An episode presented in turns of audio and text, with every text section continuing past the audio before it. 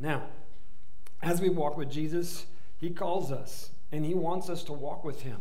Now, church, there's some stuff going on that we need to address and we need to talk about and we need to prepare ourselves for. Jesus loves you. He loves you. He has called us to live a life of Christianity, and this life that He's called us to live is separate from the world. All right? We are not made to be chameleons. We don't blend into our environment. We're supposed to stand out. Not by the way we dress, not the way we look, the way we live. And the way we live is to be a light in the world of darkness. So when we live a light, a life that is of light, people should see it. That doesn't mean they'll like it. That doesn't mean they're all going to run to it and say, "Give me what you got." Some of them are actually going to come after you because you live a life of light. Jesus told us this. We should prepare ourselves and understand that.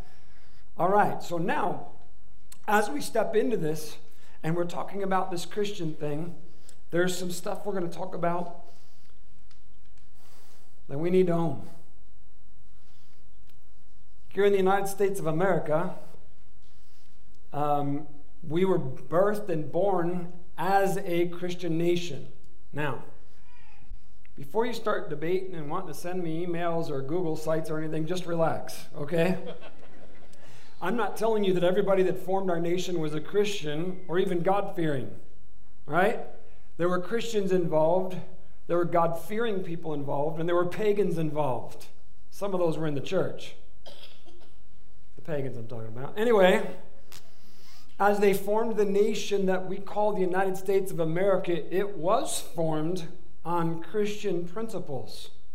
It was formed to acknowledge that the creator of the universe, the God of the Bible, is God. It was created, this nation was formed upon the truth of the gospel and the fact that you should be able to choose to serve God or not. All right? That's what this nation was born from. I know that they're trying to rewrite history and they don't want you to believe there's any Christian thing in it and everything is corrupt that's back there. I know that. Okay, let's look at the reality of where we've been to where we are. And let's understand some things, church, about this. The United States of America has been, and this is not a political speech, I'm not running for office, but it's going to be sounding political for a little while. The United States of America, because it was a Christian nation, was an evangelistic tool that God used to spread the good news of Jesus. We sent out missionaries to other nations to preach the good news of the gospel. We, for many decades, were the number one sending agent of missionaries to the world. Now, even our missionaries didn't do everything right. None of us do. We're not a perfect church, we're not a perfect people. We need God's help, and He's provided it through Jesus Christ, right? Okay, we're, we own that statement as CFF, but that statement is true about the church as a whole. So we sent out missionaries, and our missionaries would go to foreign lands, and because we're Americans, we would um, sometimes build American homes. Why people lived in mud huts and things. And we had money being sent to us, and so we had stuff that the natives didn't. And so we lived a lifestyle they desired. Therefore, they wanted the God we served because they saw him as a God of wealth. And so they became rice Christians, they called them, because they got food, they'd come and be there. Now, this just didn't happen overseas. My, my cousin, who's with the Lord today, came to the Navajo Nation up in New Mexico, and he started a, a ministry, and he was called by God to plant a church in the Navajo reservation. So he began to preach and teach and, and work with people to convert them to Christianity. And what he learned as he was going through was the Native Americans are very spiritually minded, and therefore, those that were in the peyote huts on Saturday night would go home and take their showers and dress and come to church on Sunday morning. The reason was they wanted to make sure they were serving God, whoever He may be and all that He may be, and be okay with whoever that God might be. Therefore, they were in the peyote hut smoking peyote and visiting the spirit world on Saturday night and coming to church and singing, Oh, what a Savior on Sunday morning. Okay? Now stay with me. Now, what has happened in that missionary mindset was as we traveled through time and we learned what we were doing is people began to go in and learn that they needed to live with the people, like the people, and love the people. Not live in their sin, live with them in their life. What did Jesus do? He lived life with people. You know what the church called him?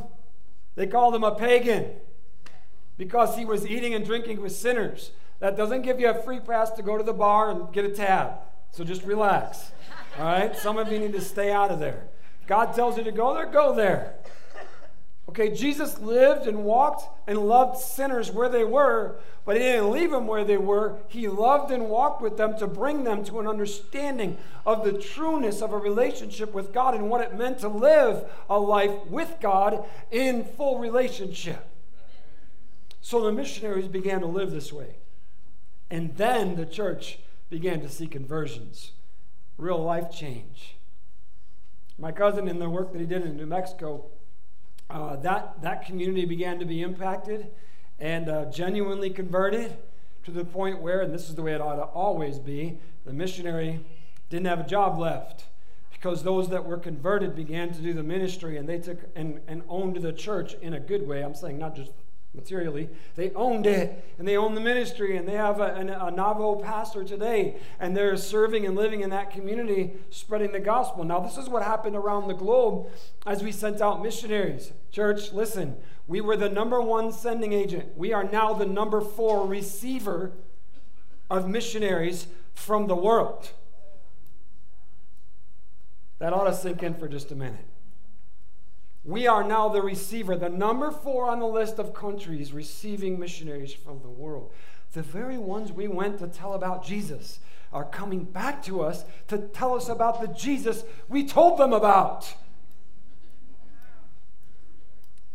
When we've been going through the, this, the lessons that God has given us through the Word of God, and we're talking about, remember, we went to Exodus and how they kept having these issues and God was leading. And then we went into the Judges where they're in the promised land and how in one generation they forgot what God taught them and they kept turning their back on God for seven years, for 18 years, for so many years, calling out to Him, Oh God, please forgive us and come back and take us back again. And this yo yo walk of God being God and God just being part of my life, God being God and God just being part of continuously. Well, church, nothing's new. Here we are in the good old USA. God was God, now He's just God. We used to pray in our schools. Do you know the history of that? Do you understand schools started in churches? That's where they started. Our public schools started in churches. Okay. So then we got smart and built schools away from churches. Then we said, we don't need God here. As a matter of fact, we don't want anybody feeling uncomfortable. So we're not going to pray in school anymore. We're not going to read the Bible anymore. We're going to remove the Ten Commandments. What we have done as a nation is we've told God as a nation, we don't want you in our schools. We don't want you in our government. We don't want you in our judicial system. Actually, you know what? We don't want you. We as a nation. I grew up in the church. I grew up in a church that I believe was a microcosm of the Church of Jesus Christ in the United States. And this is what I know. I have a very limited view growing up in that. But because of what I see as the results today, I believe this was happening everywhere. I do. Not every church, but the majority. And this is what it was.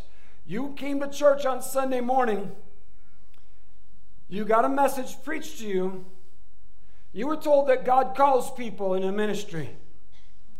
You were told that when God calls you, you either become a pastor, missionary, or an evangelist. That's where God calls you. The church as a whole was not told, you are ministers of the Lord Jesus Christ. We weren't told that you were being called by God to serve in the public school system or in a political office. We didn't tell you that that was a place that you should strive to be a part of as a messenger and a light to the gospel of Jesus Christ. And as a direct result of this, the vast majority of believers have not been seen in those environments as believers as light, as we've surrendered those institutions to darkness, and if we are there, we are smothered by laws and restrictions and regulations so that we cannot be the light that we are called to be in our minds. As a direct result of that, God has become the God of the church and not the country. As a result of that, Christianity is viewed as a place that you go to church and then you go live your life. So we come to church because we're a Christian. And then we go out in the world and live our life. But, church, that world is where we're called to be Christian. That world is where we're called to be light. And you are called of God. Please hear me. I did not have an education when I came into the ministry. I had zero education when I started pastoring. I mean, a lot of people thought I was a freak and all that stuff in the church as well as outside the church. Because I preached and I started pastoring a church and I had no education. None. What's Whatsoever. I mean, I graduated high school, but no official education to be a pastor or anything. Okay, so as a direct result of that, many in the church, as soon as, man, I'm telling you, you get together with some pastors, you're going to have two questions asked of you within three minutes. Where'd you go to school? How big's your church? Because you know what? We're Americans and bottom line matters. So if you came from a good institution and you have a big enough congregation, you matter. And when I would say, well, I didn't go to school, first thing they do is like kind of like, whoa, okay, what are we dealing with here? You must be one of those Pentecostal freaks. I'm just telling you, that's exactly what they thought, right? And then when I say, you know, like, um, well, right now on Sunday mornings, we have about 25 to 30 people at church. I completely disappeared in the conversation and in the room. I don't matter. Who am I? I'm obviously a freak. And I need to be avoided. I'm just talking about in the Christian community. I'm talking about in the pastor's realm. I'm talking about in the leadership of the Church of Jesus Christ. All right. Now, understanding this then as we go forward, it's like some people right now are wondering, well, does he ever gone to school? yes, I have. All right. And when I went to school for my pastoral education, I don't mean this arrogantly, but you got to hear me. The whole while I was being educated, God was saying, This is why I didn't want you here. Just saying. Amen. I'm not saying everything was wrong there. Don't misunderstand me. But God was saying, hey, I was trying to do something with you that if you did that first, I'd had a lot more work to do with you than I already have to. Straighten out what they mess up, besides what you messed up. It's a lifetime project, right? Okay. So, here's what's going on now. Um, man, we surrendered our, our country. It's not about our country. Please hear me. Uh, I'm a patriot. And I'm so grateful I live in the United States of America. Not a patriot like New England patriot. I'm a patriot in the United States. All right, I'm just saying here. So, like, I am a patriot. I love America. I'm glad I'm here. I'm glad I'm part of the United States. But, church, the United States is so secondary and it's going to die. It's going to die. It's going to go away. But the truth of Jesus Christ will not change. But the thing is, is that we have allowed government, laws, institutions, society, and everything out there to dictate to us how, when, and where we're allowed to be who we're supposed to be. Come on, man. That's what's happened, and that's what's happening. And the clamps are being put down tighter and tighter because the church was content to come into its own building and be in itself, by itself, and allow everything to happen outside the walls that is happening and is happening, and what we have as a result of it right now. Okay, so instead of blaming the world, the government, the devil, let's just blame ourselves and just confront it right here and right now that the church of Jesus Christ is responsible for the condition that we find our nation in today. Amen. I mean, you don't all have to own that, but that's the truth. I'm sorry, but it is. Because if we were doing what God's called us to do, this would have never happened. So we have a situation, church. What we have happening right now is a tighter and tighter and tighter grip trying to be placed upon the gospel. Now, those that are involved in this aren't like, mm, not everyone involved in this is after Jesus, but they're after Jesus. And what they're after is to shut him down. And what is happening is the, the way that we freely proclaim Jesus Christ as Savior is being monitored and is being attempted to be shut down altogether in this nation that we live in. Today, in the state of California, I'm sure many of you have followed this on Facebook and all that. Now, all of you conspiracy theorists, just relax. God's got this. Seriously, relax, man. Don't believe everything you read and don't Google everything and just read it as the gospel. It's not the gospel, the Bible is. Read your Bible. But in the state of California, AB 2943 is being put forth and promoted and being pushed to be passed as law that will bring forth any speech, any talking publicly about sexual preferences to be hate speech and punishable um, by arresting and conviction. So what is going on right now is, and this is legitimate, you can check it out. I we have many churches in California, we're in communication with them. So that if I would preach a message and I would bring up sexuality, and I would say God teaches us in the Bible about what sexuality is and isn't, and begin to preach that, that I can be arrested for hate speech because I have not acknowledged your life choice preferences. Now, I'm gonna I'm saying this to you because, church, whether that bill passes or not is um, irrelevant in a moment in saying there's coming a day it's going to pass. It's going to happen. Unless there's a revival. Okay? It's going to happen. It's going to happen. Okay, so here's the thing um, to proclaim God's word and teach that you just can't practice uh, any sexual feeling that comes along right now makes people nervous in the church. I'm not even talking about society. There's people in this room, because of where I'm starting to talk, that are getting a little bit uncomfortable.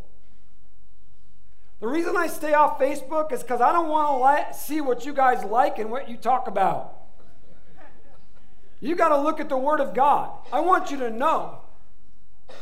No, God wants you to know. God wants you to know that it's His way. Not governments, not societies, not cultures, not the popular opinion, not the majority vote. It's God's way. He's already showed us in history. Read your Bible. Look at history. He flooded the earth and killed off everybody but eight. God doesn't, He is not worried about leaving someone behind. I'm, I mean, sorry, but it's true. He saved eight people. When he rained fire and brimstone down on Sodom and Gomorrah, he saved Lot, his wife, and his two daughters. He tried to save his son in laws, but they laughed and said, Ha, you're joking.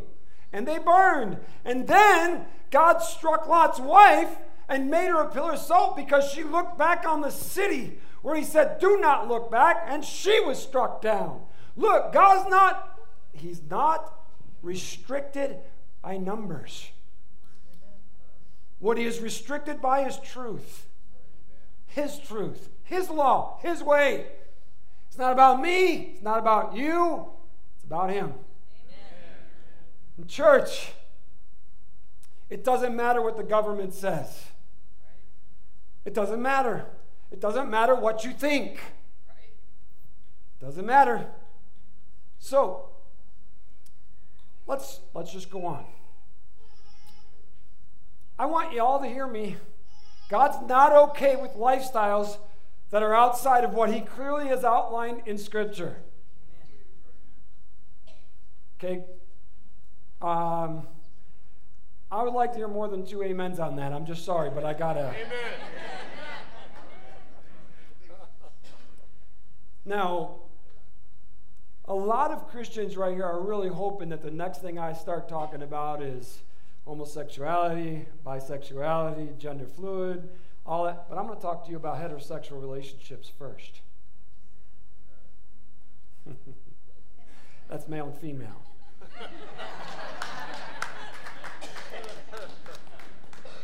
And the reason I want to talk about that first is because, see, the church has kind of like clouded over and given grace to our own sin to condemn the others because what they're doing is worse in our mind. We justify our sin by condemning theirs. And what I'm saying, church, is God's law is God's law. God's word is God's word. He's not okay with adultery.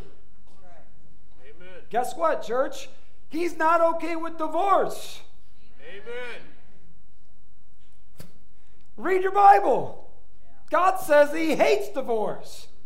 Why does he hate divorce? Because he sees the damage that it does to not only the individuals involved, but the world around them. Why? Because the relationship that God gave us as male and female in a covenant bonding lifetime relationship represents a relationship with our God. And that's why the enemy wants to destroy it. Because it mirrors the love relationship and commitment we have with the Father in heaven. And so, church, we've justified our own actions of divorce. We've justified living together without a covenant relationship. We've justified fornication, which is premarital sex. It's not okay. We've justified all these things because of what they're doing. And until the church begins to live by the outlines of God's standards, nothing in society is going to change. And while we are winking or closing our eyes at sin in our life, God is wide open about it. When you read God's word, He doesn't hide stuff. He doesn't hide it about his own people, he doesn't hide it about his leaders. When King David had an affair, he tried to cover it up. God didn't let him. David is the most well known king of Israel. He is the one whom God made a promise that the Savior would come through his lineage and sit upon the throne of David forever. And yet, when David screwed up and had an affair, God called him out and made it a public spectacle of it and called him to repentance. See, God's not okay with it. Church, God's not okay with it. By the way, before I go any further, if you've been divorced, you ask forgiveness. And God forgives. Okay, He forgives everything. Don't, don't sit here and think, oh my goodness, I got to go back three spouses and be remarried. No. You, I mean, seriously. Hallelujah. Yeah. All right. That's what she says too, brother. All right. All right. okay. So, like, we ask forgiveness and then God forgives, right? And so, when I ask forgiveness, God sees me as perfect and spotless. That's what's amazing about God. I mean, I, I am a virgin in His sight when I'm forgiven. It's amazing. He's amazing. He really is amazing. So, when God talks about lifestyle choices, then please, I don't really want to get off on stuff today. I gotta, I gotta keep myself focused here. Okay, so the Word of God talks about heterosexual relationships and the fact that it is a blessing from God. And guess what? It happened before sin entered the world. Sex is not sin. We've corrupted it and made it sinful. God gave us the sexual relationship of a male and female as the fullness of his holy union. And the bonding of ourselves together. One of the problems that we in the church have done is we've not taught sex as a spiritual act, and it is absolutely spiritual, and that's why we've screwed it up so bad. I mean, Christians don't even really pray about their physical relationship with their spouse. They don't, other than, Dear God, let her say yes tonight. Um, the, the prayer. the, I mean, we, if, if, we did a little private, sorry, but. Uh, come on, let's get focused, all right? So, like, if we did a little private survey and said, you know, when's the last time you prayed about your physical relationship? And, and I mean, really prayed about it, not a lot of people would say they have. And yet it's spiritual. God says that it makes us one. Adam and Eve became one in the sight of God as God brought them together in covenant relationship, and their relationship was consummated in the physical relationship where it says that we are one. And Paul even writes to us and says, Hey, what are some of you guys doing going and being with a prostitute? Don't you understand that when you're with them, you become one with them? Okay, it's a spiritual thing. So let's leave that alone for a second. So, in the Word of God, he talks about the fact that he has blessed and called us to a heterosexual male female covenant relationship where sex is a part of it. And he says, now, um, fornication, which is premarital sex, is not okay. Stop making excuses for it. Yeah, you got urges. So what? It's not okay. Get married. The Apostle Paul said, get married. You know, dating is the problem with our culture. Dating is the problem. It's physically driven. I think you look hot, I'm going to ask you out. I have a desire for you. And so we pursue someone based on their physical appearance. And so everything about it is physical, and therefore we have a problem from the get go when you ought to be just praying and saying, God, who do you have? And remember that Eve was created and brought to Adam. He didn't pursue her. God will bring you your spouse if you're patient and wait on him, and if you would, you wouldn't have some of the problems you have today. All right. Dating is, is jacked up and it's screwed up our culture. Just leave it alone. Okay? Stop it. God wants you to be married. Let him point to that person and marry him. Do they have faults? Yep, they like you. God's going to work on that. Okay. Adultery, he says, is wrong. Same sex relationships is sin. Bisexual relationships are sin. Pedophilia is sin. Bestiality is sin. Rape is sin. These things are sin. God's word describes it as sin. Okay? Yes. The Bible teaches us that these choices that we make are wrong. Yes. Now, some keep arguing that we're born with such tendencies. Let me just say this to you. We are born in sin, and we need to repent and turn from sin and find the Redeemer who will make us whole. Amen. So, therefore, your claim that you're born that way is still skewed. Yes. Amen. Sorry. Let's, let's be real. See how quiet it got? Everybody's nervous. Yeah, I want you to think about it, I do, because, all right, so here's the next thing. 30 years ago, I was pastoring a church. And at that time, it wasn't okay to be divorced. Even in our culture, it was kind of like a hush hush thing. It grew in that early stages where it became something that the church began to experience Part of the problem was we were never taught what a relationship's about. Therefore, we had a lot of dysfunctional relationships in the church as well because we didn't talk about stuff because we just don't talk about those things. And so, what happened is now people are divorced at a regular rate to the point where in the church we have a higher divorce rate than those in the world. And it's really not even talked about. And so, back then, when I was pastor, and I said, you know, there's going to be a day that homosexual relationships will no longer be even looked at or blinked at. It'll be accepted in the church, and they'll be doing homosexual marriages in the church. And everybody was like, no way. And it wasn't that Dave was a prophet, uh, it was a prophetic statement of truth because it's very easy to see how we justify our life choices and our actions in who we are, and we're not true to the Word of God as a people. I'm talking about the church now, not culture. I don't expect anything from culture. I don't. They're lost. They live in sin. They're going to make wrong choices. But the people in the church that read the Bible, that are called by God, that say they know Him, and they're making these choices, there's a problem there. Okay, church? You guys can get a little more nervous now because we're going to step a little deeper. Okay? So, I stand here before you, and this will not be the first time I make this statement, but there's coming a day in our culture, if God should tarry and spare lives, that pedophilia will be accepted as a life choice.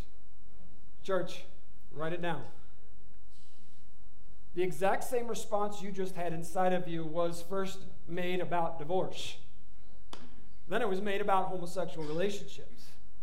The church, the gradual removal of the Spirit of God that has happened in our culture because we've told God to leave has left us to our reprobate minds. And as a whole, we as a society are seeking wholeness, filling, and something to meet our need. What we're looking for is love, and we are not finding it. Therefore, we will continue to pursue experiential things in life to finally obtain something resembling love. Yes, and therefore, this, unless there is a move of God, will become a regular practice in people's lives. Church, it's a truth. Sin will take you where you don't think you'll ever go. The enemy is out there to destroy not to heal. He wants to destroy you. He wants to destroy your family, your home, your life, your relationships. He wants to destroy you. Come on, man. We got to look at the Word of God and understand something. We've got to preach the full Word of God. And you know, the Apostle Peter, when he was writing to the first century church, when he wrote them, read his gospel writing, he said, Judgment must begin at the house of the Lord. This is where it starts, church. Not out there. Nope. Jesus loved sinners. He had a problem with hypocrite, hypocritical religious people. I'm not calling y'all hypocrites, so don't misunderstand me. Please don't misunderstand me. Look, I want you to know that no matter what laws are passed, no matter what happens in our nation, no matter what, we have to preach and live the truth of Jesus Christ. We have to. I understand that it's difficult. We have so many issues. Our teens and our young adults are searching for answers.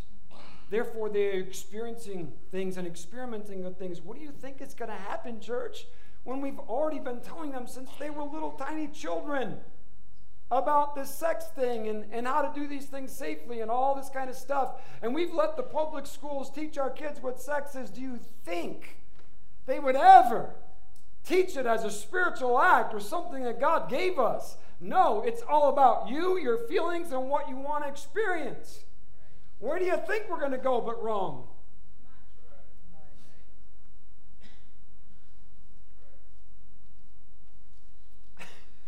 okay. So, God doesn't want us to condemn these young people. He loves them. I want everybody to know this online, here in the church, everywhere. Anybody and everybody is welcome at CFF, no matter what your lifestyle choices are. At the same time, I say that, I'm telling you that I'm going to love you and embrace you, but I'm going to love you enough to tell you that God's not okay with that.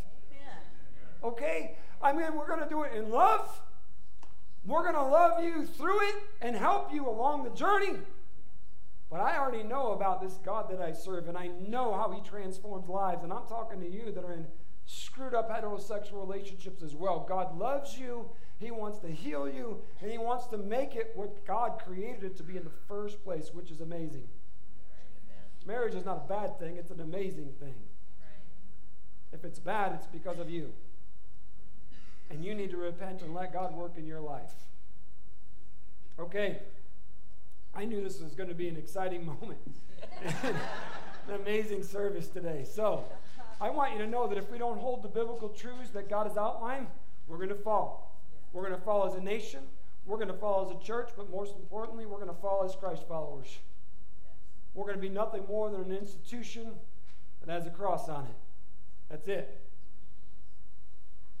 See, Jesus taught us to teach, preach, and proclaim his truth in love, which I commit myself to do. As I mentioned at the very beginning, in my zeal to serve God, I know I look back and cringe at some of the things that I said at funerals to my lost family members. I cringe. And I'm like, oh God, somehow, somehow heal them from that. Because what I said was truth, but how I said it was not in love. It was my desire for them to repent and change and to find this Jesus who I know they needed. But, church, you know, if we don't do it in love, it'll never be heard. It'll never be seen. It'll never be experienced.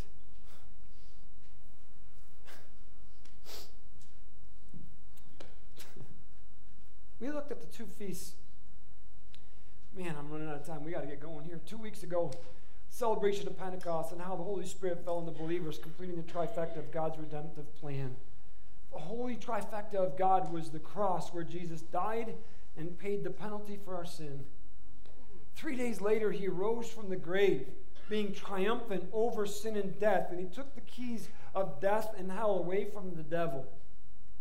And then on the day of Pentecost, when the Holy Spirit fell, the full redemptive plan of God, that holy trifecta of his redemption, happened when the Holy Spirit fell and came and dwelled in the hearts of believers. On that day in Acts chapter 2, on the day of Pentecost, Jesus was preached by Peter in the streets and the other apostles, and 3,000 people were saved and baptized on that very first day.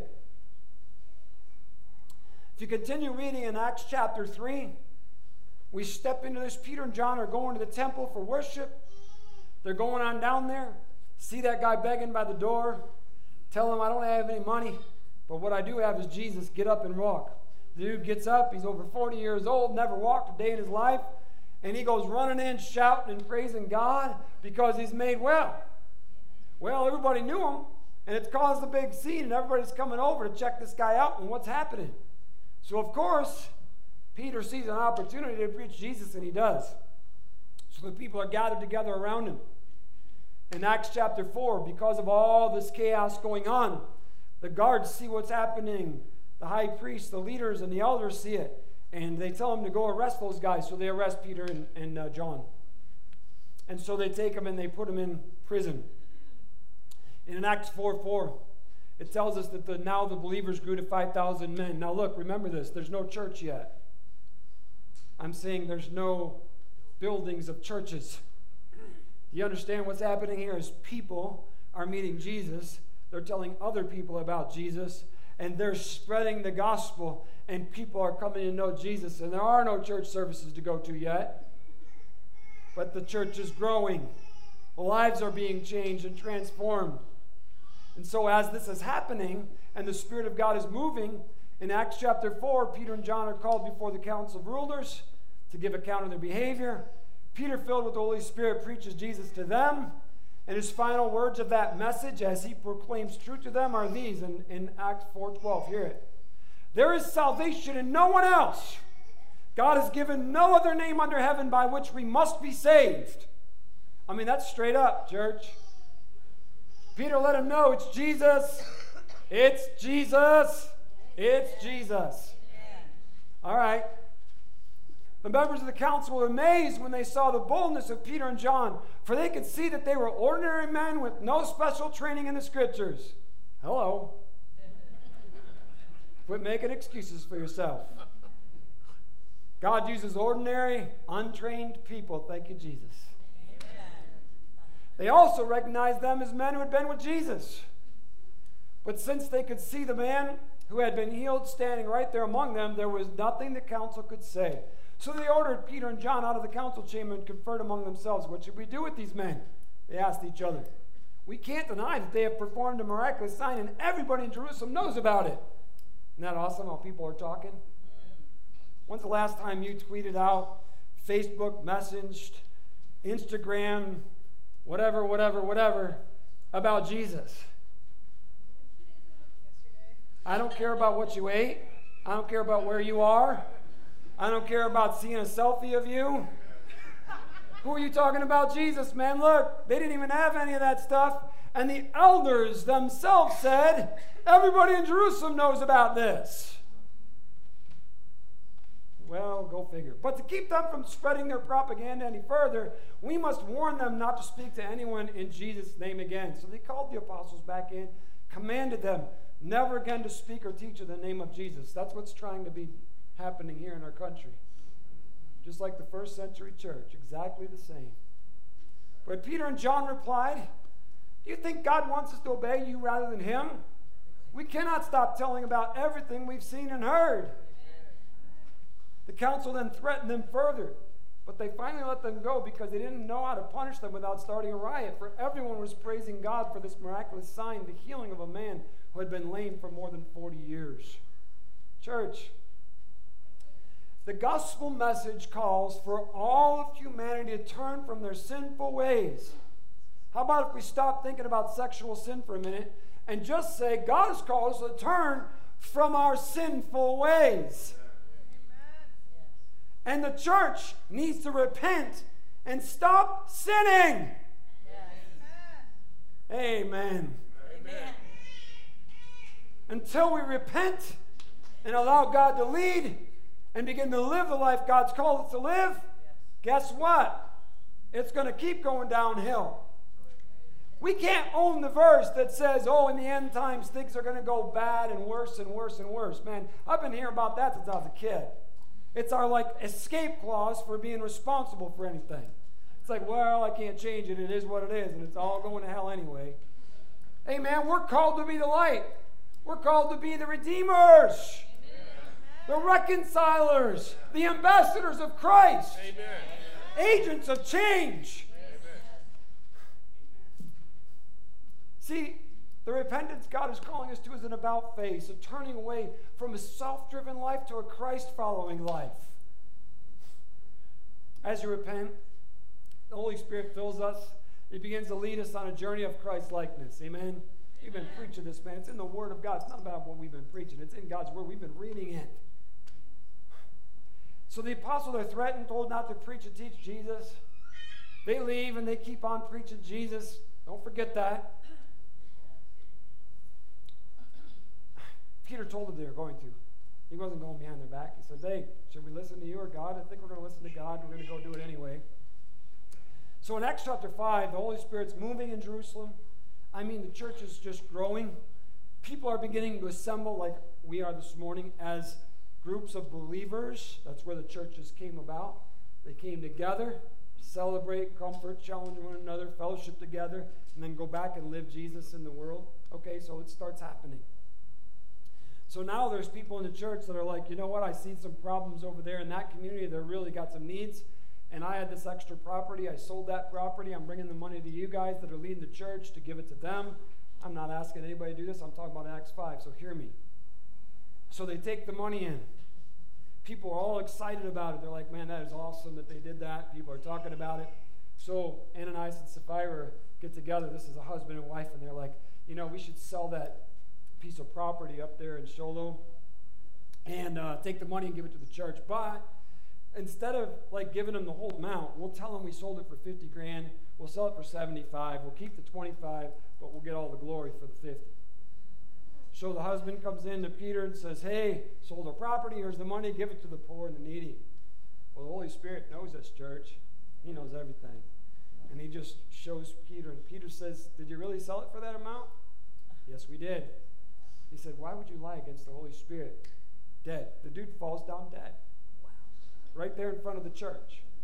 Calls the ushers, carry him out and bury him. Ushers come in, carry him out, take him out to bury him. His wife was late for church. She comes in. Peter calls her up. Says, come here for a minute. Did you sell your property for 50000 Yes, we did. Says, man, you know what? The ushers that took your husband out to bury are coming in the door right now. They're taking you too. Boom, she falls dead. The Word of God says that great fear, obviously, fell upon everybody. I bet the offering was pretty strong the next week. so, legitimate offering. All right, so anyway, so this is what happens. The Word of God, read your Bible, man, Acts 5. It's like, wow, great fear spread out, God's moving. Now, as the Spirit of God is moving out there, now there's people coming from outside villages and farmlands, and people are coming in because they're hearing about what's happening. Miracles are taking place, lives are being transformed, Jesus is being preached.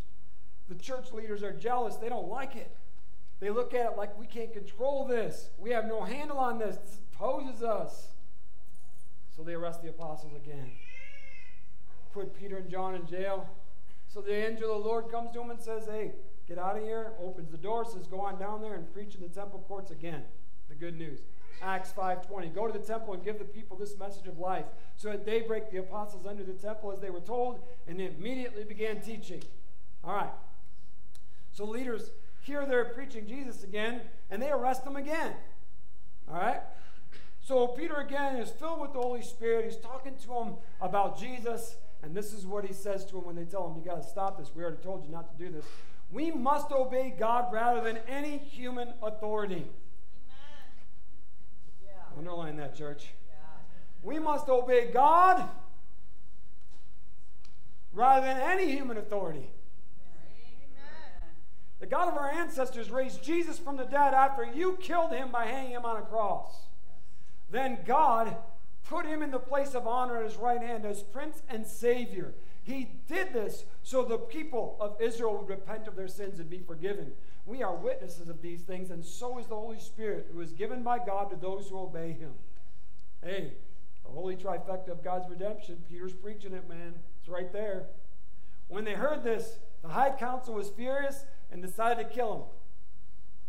No repentance, anger. So there's this little conversation that happens again outside in the little room. One of them says, You know, we shouldn't kill him. If this isn't of God, it's going to stop. So they come back and they decide not to kill him. Instead, they say this to him in Acts 5.40. Others accepted his advice. They called the apostles and they had him flogged. They beat him. Then they ordered them never again to speak in the name of Jesus and they let them go. The apostles left the high council rejoicing that God had counted them worthy to suffer disgrace for the name of Jesus. And every day in the temple and from house to house, they continued to teach and preach this message Jesus is the Messiah. The reason why you and I are here today is because they were faithful to preach the good news of the gospel. People have been doing this for generation to generation. It's our calling and our responsibility, church, to go from house to house, friend to friend, family to family letting them know about Jesus. I am not talking about going and knocking on your neighbor's door and preaching at them. Why don't you love them first? That would be a good idea. And then when God opens the door, you can tell them why you love them. It's Jesus. Okay. Anyway, twofold purpose on our message today to call us to repent and believe that Jesus Christ is the Savior of the world and He has called us to live a Christian life, to be the light, the ambassadors, the followers of Christ, the light that we're supposed to be, church, we must repent and be that church. Amen. We must, or nothing will change. The second part is for all of us to understand this call to being a Christ follower has nothing to do with being politically correct. It has nothing to do with the government or having their approval or society's okay. We serve God because He's God. We proclaim this truth because it is truth. We love Jesus because he's the Savior. I believe Jesus Christ died on the cross and rose from the grave on the third day. Do you believe that, church? Yes. I believe the Holy Spirit came on Pentecost to fill believers, giving us the ability to live a Christian life. Do you believe that, church? Yes. Are you? I believe we are called to live, preach, teach the truth of Jesus Christ. Do you believe that, church? Yes. Are you doing it? Yes. I believe we will live eternally and there's a real heaven gained through Jesus Christ and a real hell gained through the rejection of Jesus Christ. Do you believe that, church? Yes. That means our family and friends are going to hell that don't know Jesus. Do you know that?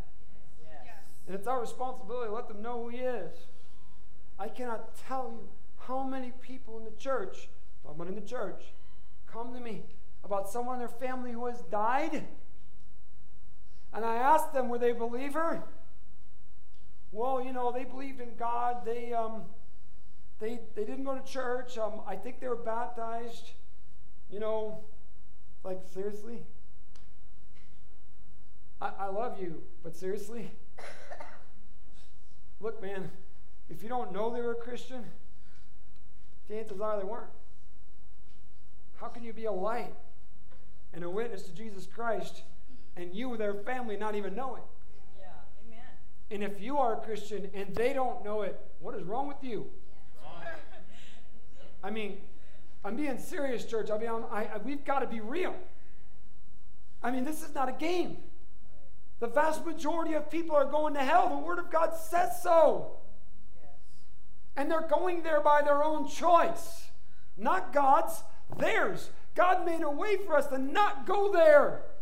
It's our choice. The, the, the redemptive plan for God so loved the world that he gave his one and only Son, that whoever would believe on him would be saved. Do you know who's condemned? Those that don't believe.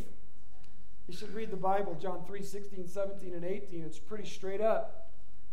Gives the whole gospel plan, the whole redemptive plan, the whole reason of the judgment, and that there is a judgment. So judgment must begin at the house of the Lord, um, I'm just saying here, let's, let's start this way. Let's repent of our sin. Let's not, uh, let's, let's not condemn society. They need Jesus. They need Jesus. Let's look first at ourselves. The sin that is in our life needs to be repented of and turned from. And then we must live the spirit led, spirit filled Christian life that God has called us to live. And we are called to live that life out there so that the people that are not living that life would see Jesus in us and we have an opportunity to let them know He is. That's God's call for us. So, church, it's time. It's past time, actually. Would you stand with me? Yes. It's four minutes after 12 according to that clock back there, and they didn't turn my mic on for four minutes before the service started. so I'm on time, they're not.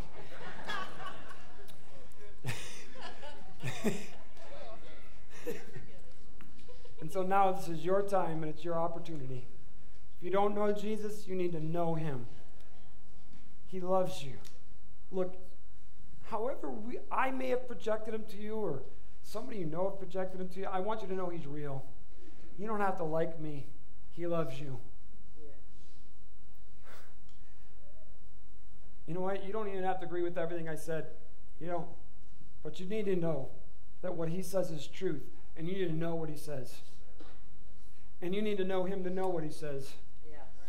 And so I'm inviting you to get to know this God who loves you. And if you don't know him this morning, would you please come to this altar and get to know him? If you do know him and you've been living and making excuses for your sin, would you come forward and repent of that sin in your life and ask the Spirit of God to purify you, transform you, and lead you in your life to live the life that God's called you to live? Church, the altar's open. It's up to you. It's all there. God's calling you. What are you going to do?